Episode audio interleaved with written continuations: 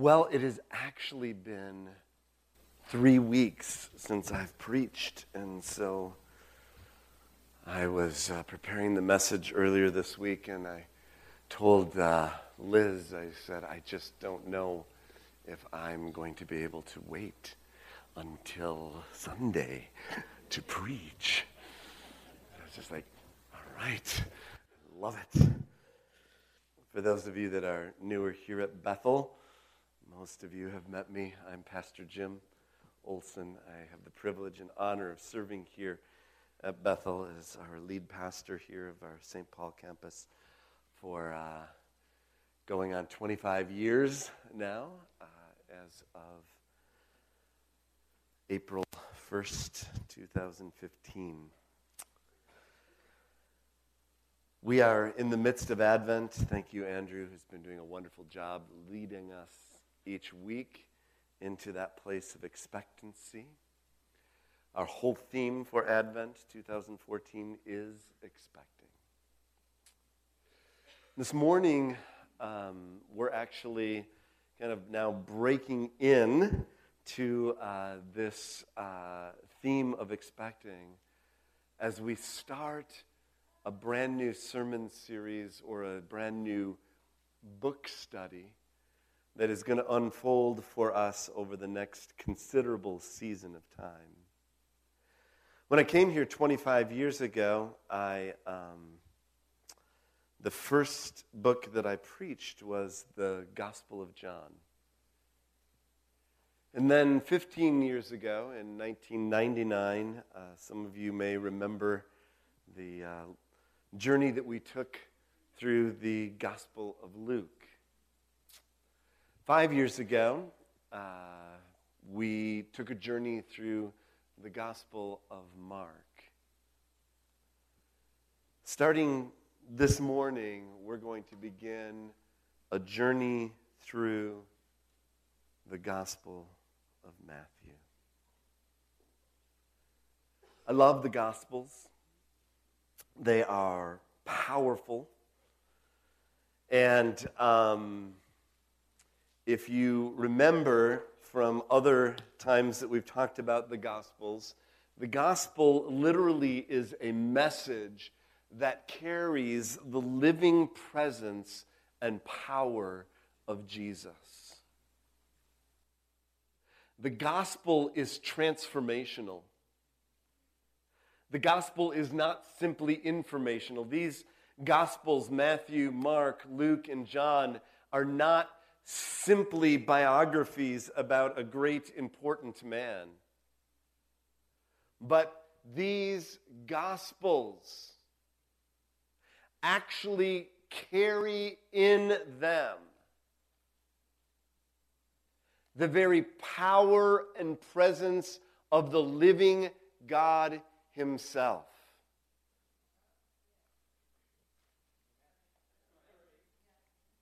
Okay, a few of you are coming along. The gospel carries within itself the very living presence and power of God.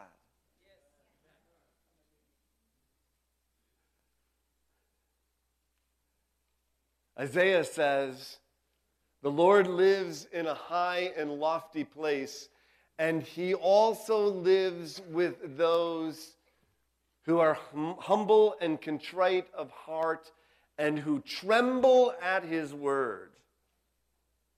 So when we consider coming to the gospel, coming to the scriptures, anytime we come to the scriptures, but certainly that's even intensified as we come to the Gospels when we recognize that the Gospels carry the very message of the power and presence of God. We come to that with trembling hearts recognizing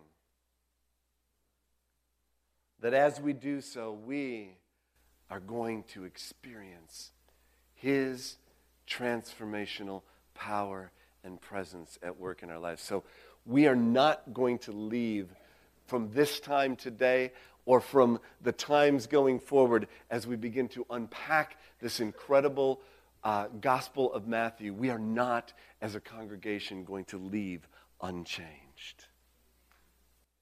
we will be transformed. Now, there are some particular uniquenesses about the Gospel of Matthew. So, if you have your Bible, turn with me there. We're going to obviously begin with the Gospel, which is the first book of the New Testament Matthew, and Matthew chapter 1. But I'm going to give us some wide angle lens first, and then we're going to come in and we're going to, today, we are going to unpack the first 17 verses of the Gospel of Matthew. But we're going to begin by pulling out the, the lens a bit, and we're going to talk a bit about this particular unique gospel, the Gospel of Matthew. First of all, this is a Jewish Christian gospel. Of all of the gospels, this is the gospel that has the most Jewish flavor to it. And yet, even though it is a Jewish Christian gospel, as we come and walk through it, we're going to see that it is really also a gospel for the church. And yet, if we stopped there, we would be limiting it as well because actually it's a gospel to all nations.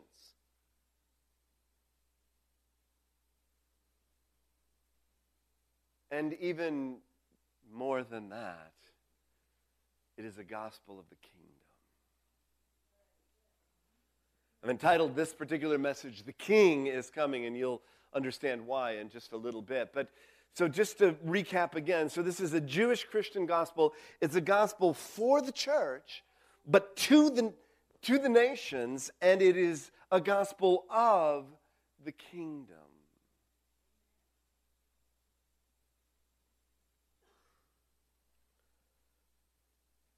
One of the transitional significant verses in Matthew is Matthew 4:17. From that time on Jesus began to preach, "Repent, for the kingdom of heaven is has come near." The kingdom of heaven has come near.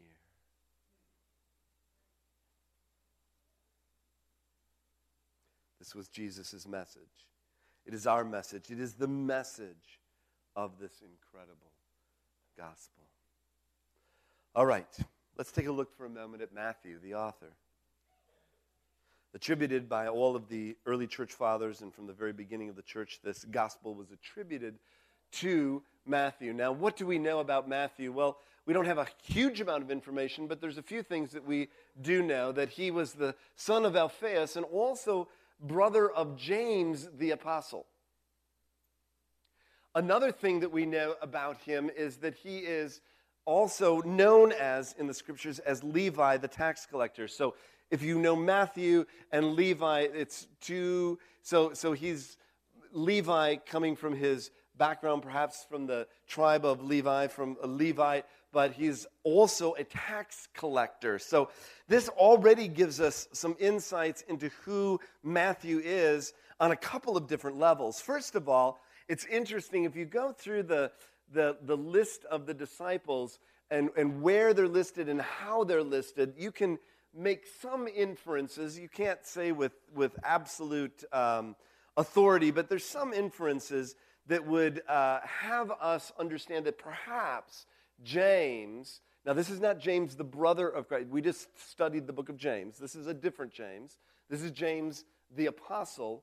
Um, that this James may have been a part of the zealot party. So this was a, a part of the, the fierce nationalistic group of people who were uh, intent on the purity of Israel, and they were very anti authoritarian, particularly the authority that was above them from the government of Rome. And he, that's Matthew's brother. Matthew, as a tax collector, was known as one who would have, would have been known as a betrayer of Israel because he was a not only a sympathizer with, a collaborator with the hated Roman government that was oppressing the people. So already you have some idea that Matthew, I mean, you know, there's some unique family dynamics. I bet, uh, you know, well, they probably didn't have Thanksgiving or Christmas meals being Israel, but I bet the uh, Passover meals or, uh, you know, uh, Pentecost uh, celebrations were interesting in this family when they got together. There was some really interesting political conversations. Let's just put it that way. So let's see the first introduction of Matthew in Matthew chapter 9. As Jesus went on from there, he saw a man named Matthew sitting at a tax collector's booth. Follow me, he told him. And Matthew, look at what it says. And Matthew got up and followed him.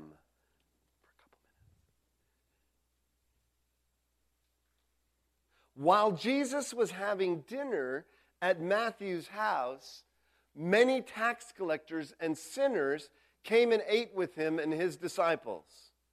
Now, when the Pharisees saw this, they asked his disciples, Well, why does your teacher eat with tax collectors and sinners? And on hearing this, Jesus said, It is not the healthy who need a doctor, but the sick. Go and learn what this means. I desire mercy, not sacrifice, for I have not come to call the righteous, but sinners.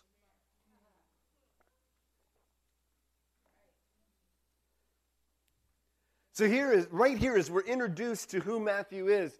I mean, it's incredible. I mean, think about this. Matthew was making a really good living as a tax collector. I mean, this was about the cushiest of, at least economically. You were a social outcast, yeah, but man, you made the dollars, okay? And so as a tax collector, he was gaining lots and lots and lots of wealth. But when Jesus came along and said, Follow me, Matthew immediately left his booth and went and followed Jesus.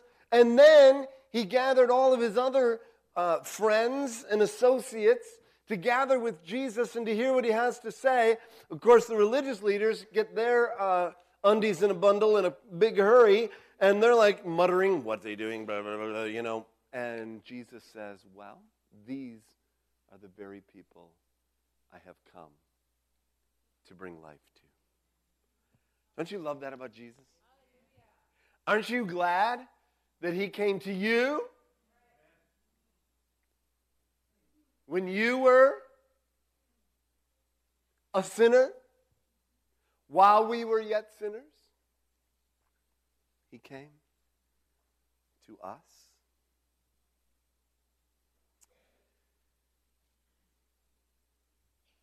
Now, because of Matthew's uh, work as a tax collector, there was a certain precision about what he did.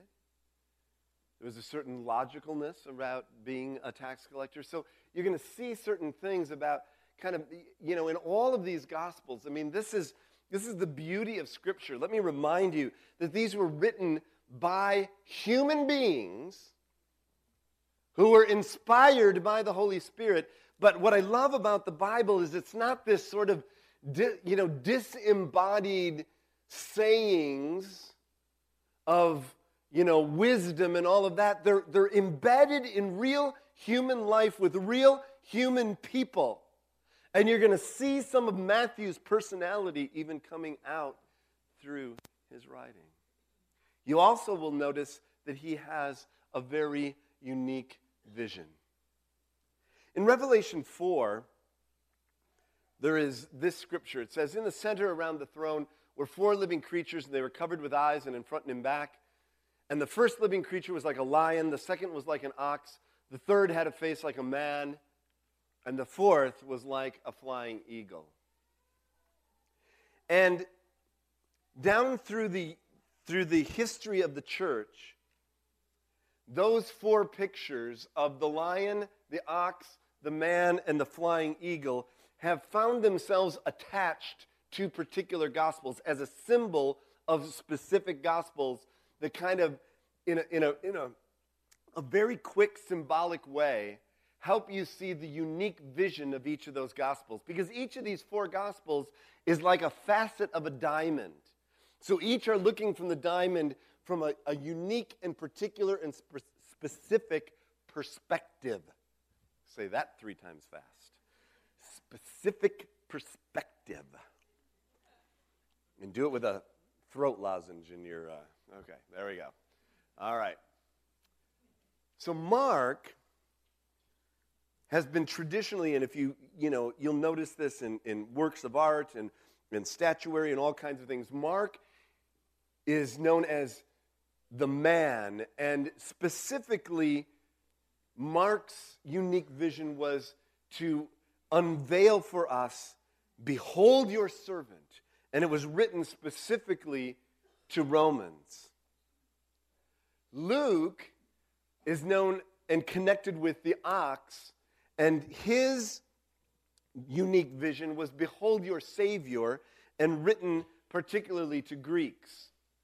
John, the eagle, is Behold your God, and written to really transgenerationally, trans, you know, John is the most kind of the 30,000 foot most theological of the Gospels.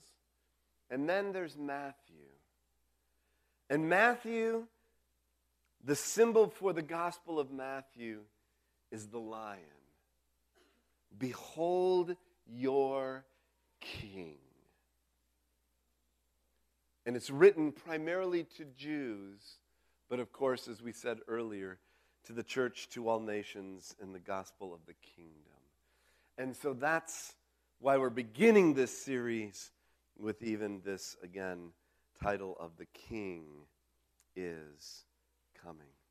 A couple more things to give you this wide angle lens. So thank you for walking with me, okay?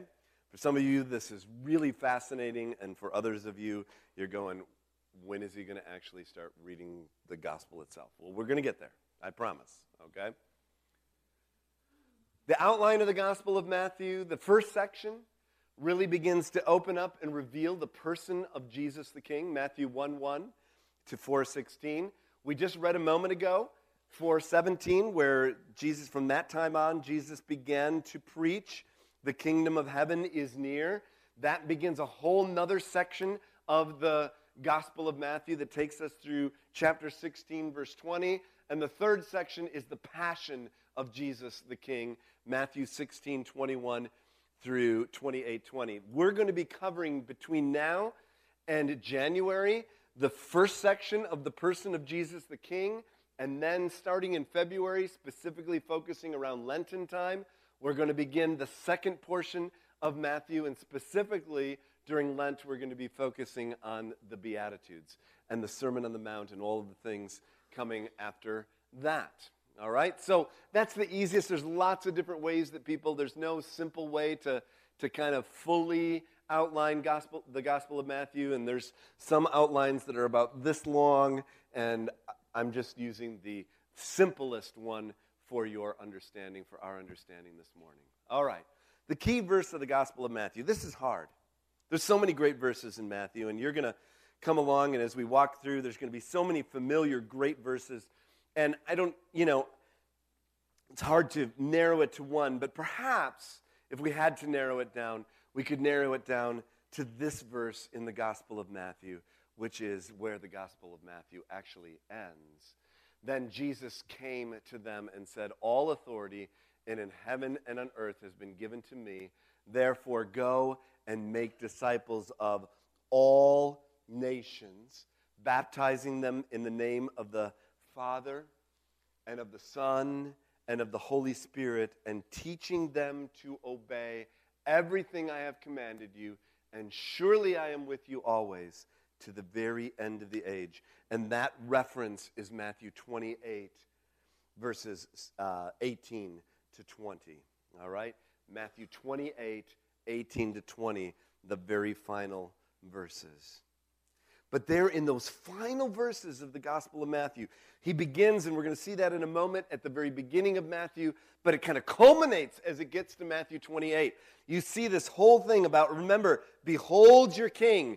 And notice those three things that he says about the kingship of Jesus. He has been given all authority. Philippians 2 who your attitude should be the same as that of Christ Jesus, who being in very nature God, did not consider equality with God something to be grasped, but made himself nothing, taking the very nature of a servant, being found in human likeness, and being found in appearance as a man.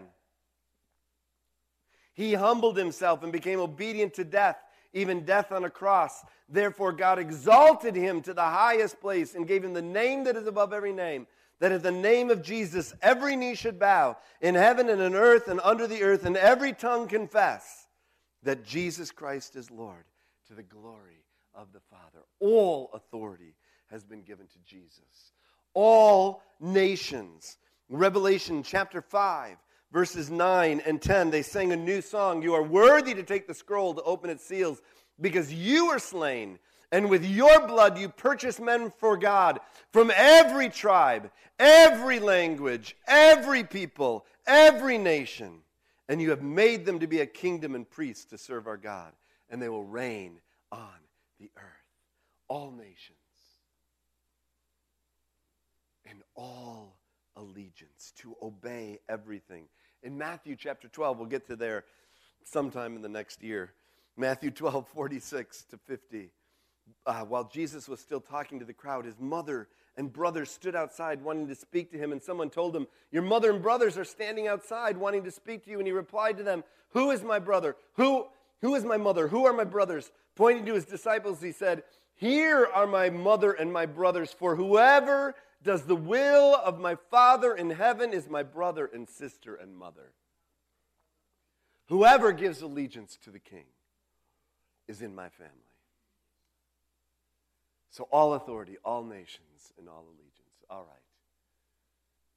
Well, now that we have that background before us, let's introduce ourselves to the Messiah. Matthew chapter 1, verses 1 to 17. Matthew chapter 1. So if you got your Bible, please pull it out. If you don't have a Bible, grab one in front of you. Matthew chapter 1, verses 1 to 17.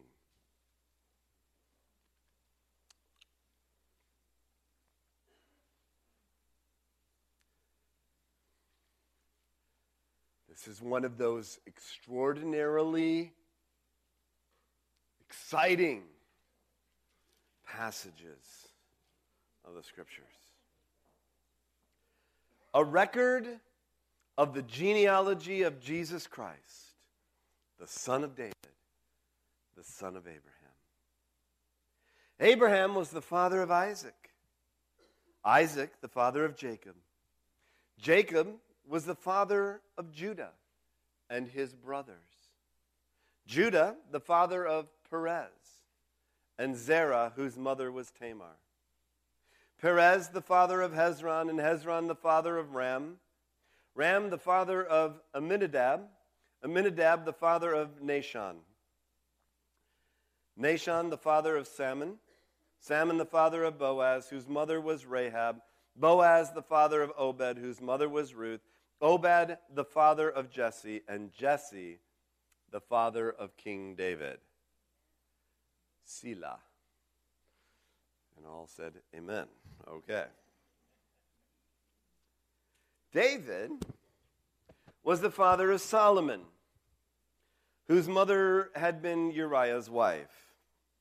Solomon, the father of Rehoboam, Rehoboam, the father of Abijah, Abijah, the father of Asa, Asa, the father of Jehoshaphat, Jehoshaphat, the father of Jehoram, Jehoram, the father of Uzziah, Uzziah, the father of Jotham, Jotham, the father of Ahaz, Ahaz, the father of Hezekiah, Hezekiah, the father of Manasseh, Manasseh, the father of Amon, Amon, the father of Josiah, and Josiah, the father of Jeconiah, and his brothers at the time of the exile to Babylon.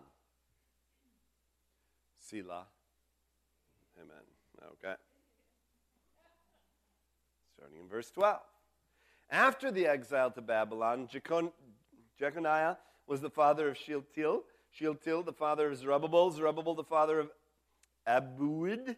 Abud, the father of Eliakim. Eliakim, the father of Azor. Azor, the father of Zadok. Zadok, the father of Akim. Akim, the father of Eliud, Eliud the father of Eleazar, Eleazar the father of Matthan, Matthan the father of Jacob, and Jacob the father of Joseph, the husband of Mary, of whom was born Jesus, who is called Christ. Selah. Amen. Thus there were 14 generations in all from Abraham to David, 14 from David to the eh, from David to the exile to Babylon, and 14 from the exile to the Christ. All right. Now, let's try to unpack this for a moment because you're probably wondering what on earth does this have to do with the price of potatoes in Idaho today? All right? In other words, what does this have to do with my life here in 2014? What does this have to do with our life together here at Bethel Christian Fellowship as we seek to live out the kingdom in the culture around us? Well, I'm glad that you asked that question because I think there are three crucial things that we discover from just understanding and reading this genealogy. So let me unpack those for us really quickly here, and then we'll be coming to a close today. The first of all is that we need to understand that Jesus came from the right line. The right line. So let's come back again for a moment to verse 1. This is the genealogy of Jesus, the Messiah, the son of David, the son of Abraham. The specific word that he uses here, I just want you to make this connect for a moment, because it's interesting that when, when the books of the Bible were collected, and the early church was, was um, actually creating what we now have as the scriptures under the guidance of the Holy Spirit. They began with the Gospel of Matthew as the first book of the New Testament. And one of the reasons that they began with that is because, again, the strong connection that Matthew has, he's sort of the bridge between the Old Testament and New Testament. And even the word he uses for this is the genealogy, this is the Genesis, is, this, is the similar word. It's the same root word for Genesis. This is the beginning. This is the very way in which Christ, this is the, this is the foundation upon which we're going to understand who Christ is, is through who he's a part of. Because he's not, he didn't just enter into the world in a vacuum. He has a heritage and a history behind him. And this is his genealogy. First of all, his name. His name is Jesus. So we have this genealogy of Jesus. The name, which is from the same as the Hebrew name for Joshua, which means the Lord saves. There was thousands of children named Jesus. It was a common name. That would be as common as Jim is in our culture today. Or John, or Joshua, or. But Jesus was a very common name, but had a very specific and particular. Um, uh, it had a, a specific um, meaning to it, and that meaning is the Lord saves. Secondly, he is the Messiah or Christ or anointed one. Some of your translations will say Christ, some will say Messiah, others might even say anointed one. They're all from the same, they all mean the same thing, and they all are his title, which is king. I said this before, and I'll remind you again when we say Jesus Christ, Christ is not Jesus' last name. Some people think, I mean, people don't actually know what Christ is. Christ is a title, the kingship, the anointed one, the Messiah, son of David. This speaks of his lineage fulfilling the prophetic promise. Go with me to 2 Samuel for a moment. Come on. 2 Samuel 7. This is pretty critical stuff.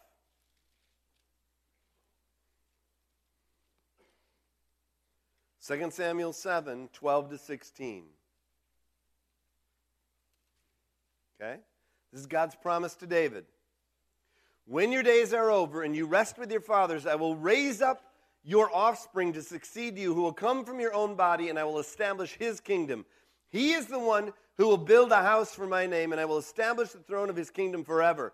I will be his father, and he will be my son. When he does wrong, I will punish him with the rod of men, with floggings inflicted by men. But my love will never be taken away from him, as I, took, as I took it away from Saul when I removed from before, whom I removed from before you. Your house and your kingdom will endure forever before me. Your throne will be established forever.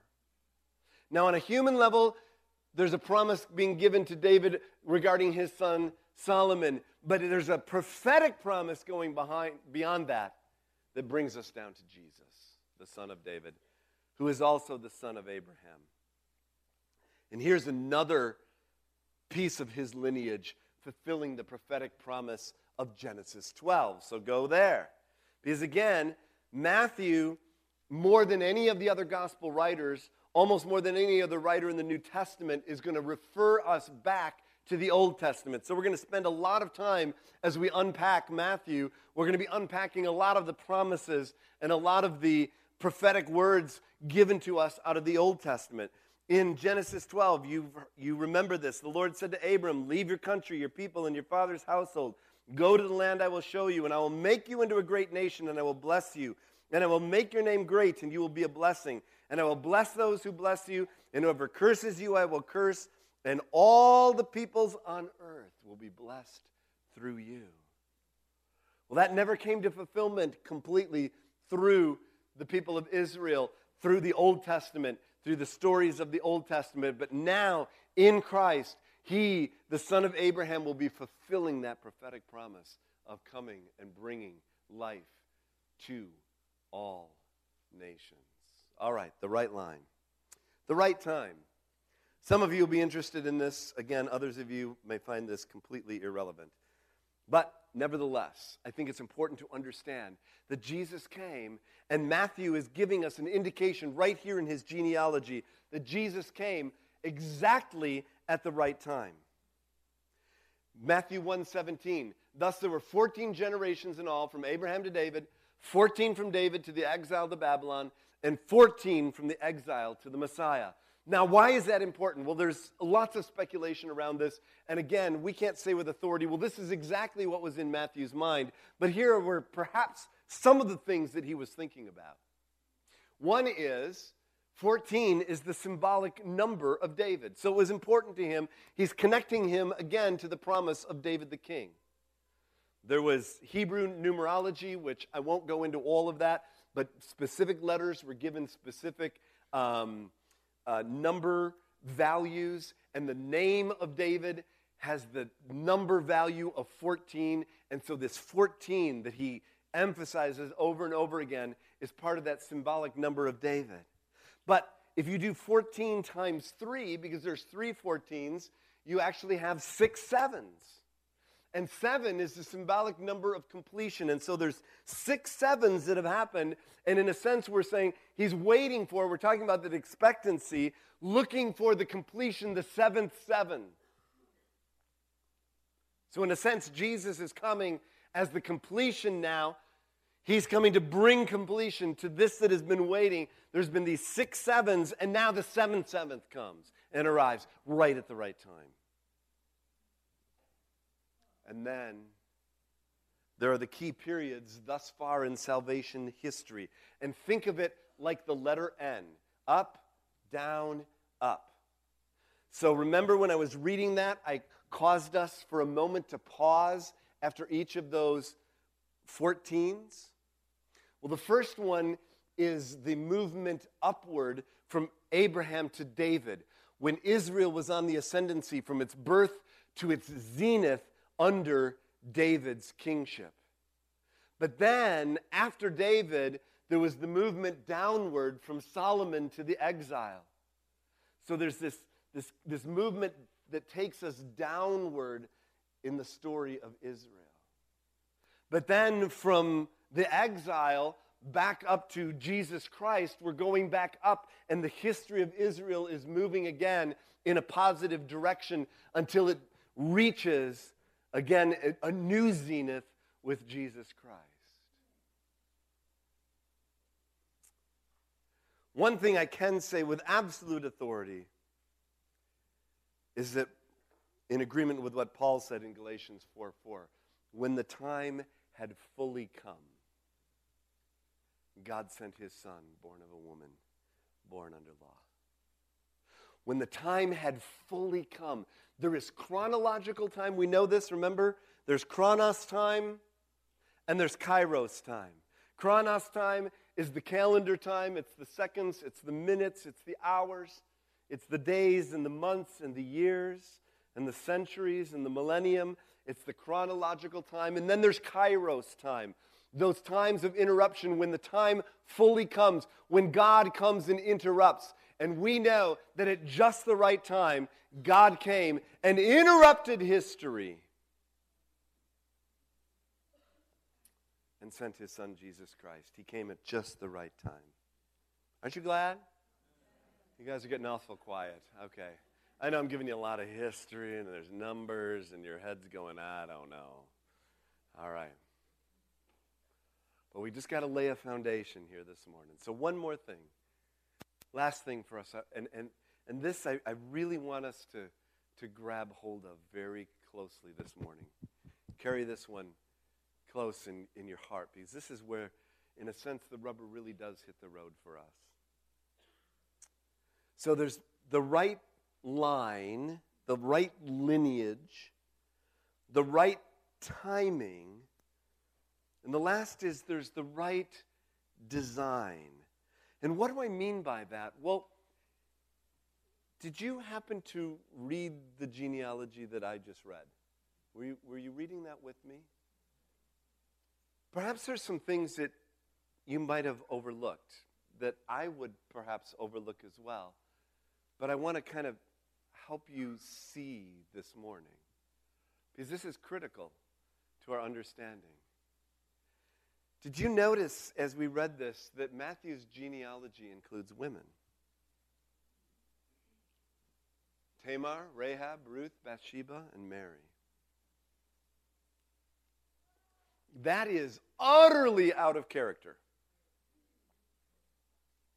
for a Jewish writer in a patriarchal society where all of the lineage comes down through the men. But Matthew is already doing something a little bit subversive here. He's just sort of turning things just a little bit upside down and a little bit inside out here. And he's giving us some clues. He's sowing some seeds already into our hearts and minds and spirits that there's something more going on here and that that there's a transformational piece here that, that we're not going to want to miss. The second thing, did you notice that there are Gentiles? There are Gentiles in this lineage, in this genealogy. There's at least two Canaanites. There's a Moabite, Moabite and there's a Hittite. That, that's kind of through marriage, but there's a Hittite here. There's, there are some of the very enemies of Israel are included in the genealogy of Jesus, the Messiah, the Christ, the anointed one.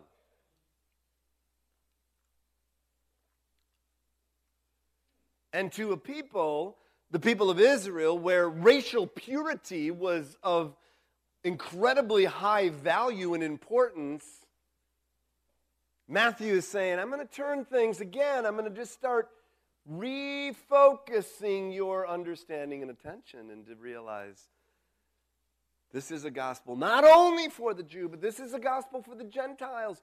And this Jesus Christ, he's unusual. Because he's already beginning to walk down and break down barriers.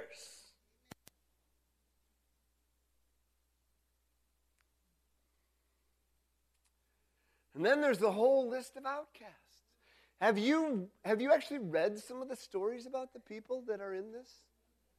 There are liars and cheats and adulteresses and prostitutes and murderers and idolaters. There's a lot of ers, yes.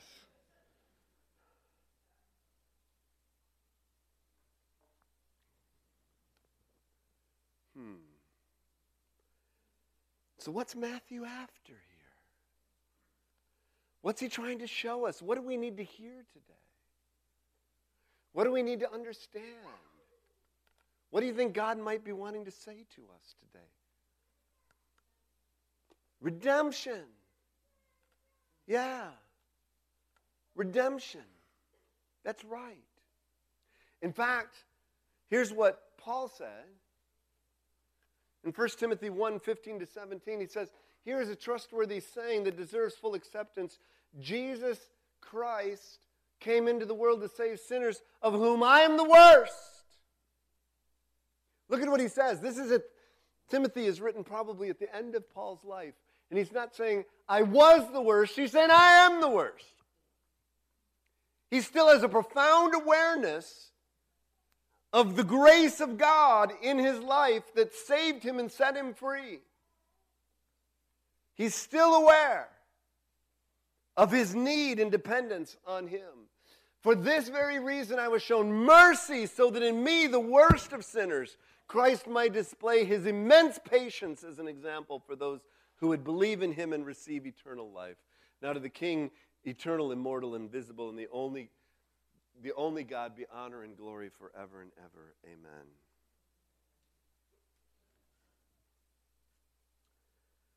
So here's what I want to close by saying this morning.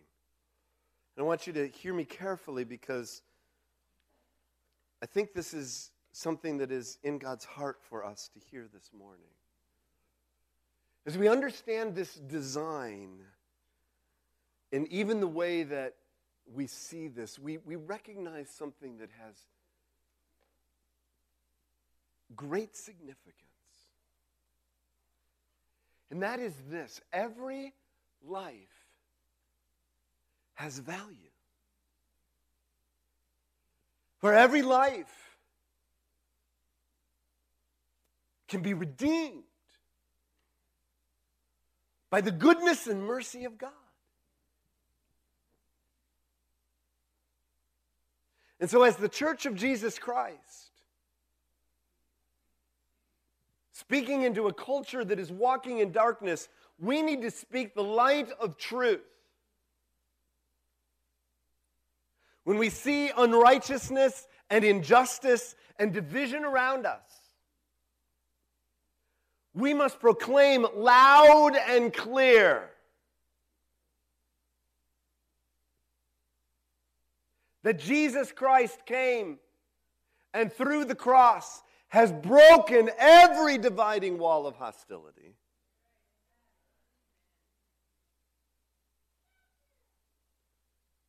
And made peace. This morning, this, this week I was had the opportunity to, to be with my friend, Pastor Richard Coleman, who's preached here before. Is a wonderful friend of mine, African American statesman who gathers together on a monthly basis a group of people in what he calls the Bridge of Reconciliation. And there was a, a, a, a substantial gathering of folks from all kinds of backgrounds to, to talk about some of the things that are happening culturally right now, specifically in the area of race relations in our country. It was a powerful time, and one of the questions that comes up is where is the church's voice in the voice of our culture? Where is the church's voice? And what, is our, what are we supposed to say? What is our voice to be? Well, our voice, there's several different things that we could talk about, and there were several things that were brought out in the context of that conversation that were very powerful.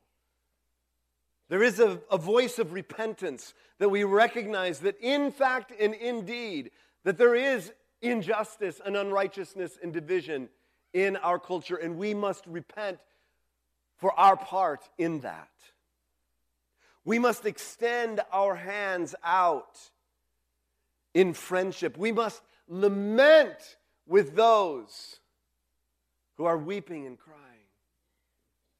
And we must demonstrate love and life into a culture where hatred and death are so prevalent. We must stand together and say every life matters. People's lives matter. People's lives matter. All over the country this morning, in African American churches, pastors and clergy and congregants are wearing black as a statement, a symbolic statement of solidarity that black lives matter. And as a congregation and as a pastor here this morning, I'm wearing my black outfit here from Nigeria, I want to say, without any hesitation or reservation, black lives matter. Black lives matter.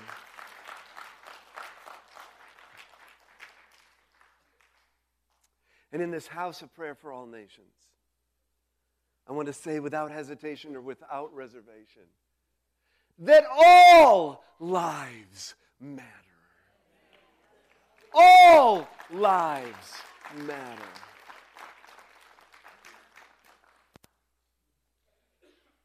And so, together, as we stand as a prophetic witness to our culture,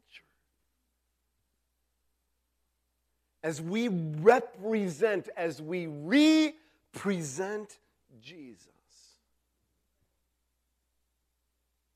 to law enforcement, to young black men,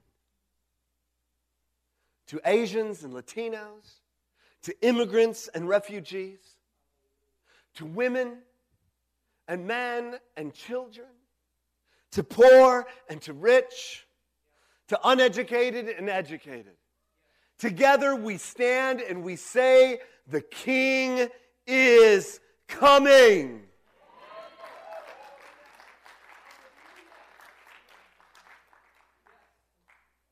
And as Jesus said, repent, turn around,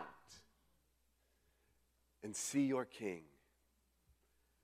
Turn around and see your King. The King is coming. The King is here. Hallelujah. Hallelujah. Hallelujah. Come on, let's stand up together. And we're going to sing together couple of songs as we close. And we're going to we're going to declare together prophetically this morning. This is going to be our response to the word this morning is to make a prophetic declaration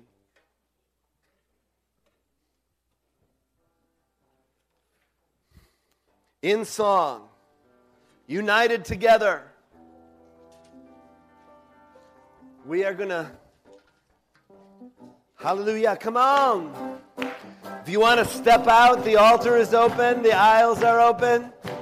Come on. Here we go. Hallelujah. Now, with open hands, may you be filled afresh this very day with the immeasurable love of God the Father and with the irresistible mercy and grace of His Son, Jesus. With the inexhaustible strength and power, comfort, and hope of the Holy Spirit be with you and yours. As you go from this house to yours, sent to make disciples of all nations, go with the banner of His favor over your lives. And until we gather again, either in this house or in our eternal home,